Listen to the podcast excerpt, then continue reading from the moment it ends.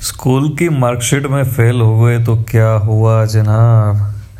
वैसे ज़िंदगी की एग्ज़ाम तो भी बाकी है। और यहाँ बिना फेल हुए कौन पास होता है? मुझे एक, एक लेटर याद आ रहा है। जो मैं आपके साथ शेयर करना चाहता हूँ।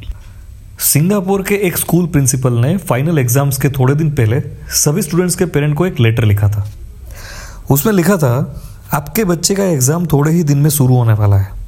एंड मैं जानता हूँ कि आप ऐसे महसूस कर रहे होंगे कि आपका बच्चा कुछ अच्छा करे, टॉप करे। यानी कि सबसे अव्वल नंबर पे आए। बट जितने भी बच्चे एग्ज़ाम्स में बैठेंगे, उसमें से फ्यूचर में कोई आर्टिस्ट हो सकता है, जिसको मैथ्स नहीं आती होगी। कोई एंटरप्रेनर हो सकता है, जिसको हिस्ट्री से कुछ फ़र्क नहीं पड़ता। कोई म्यूजिशियन हो सकता है, जिसका केमिस्ट्री मार्क से कोई मतलब नहीं है।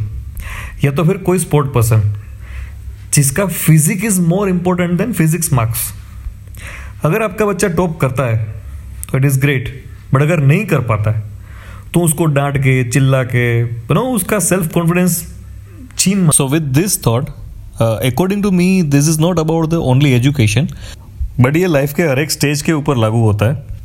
जैसे हम कहीं लाइफ में कोई भी लेवल पे फेल हो रहे हैं तो उसको डीमोरलाइज करके डीमोटिव होके यू नो वो बैठ जाने की ज़रूरत नहीं है।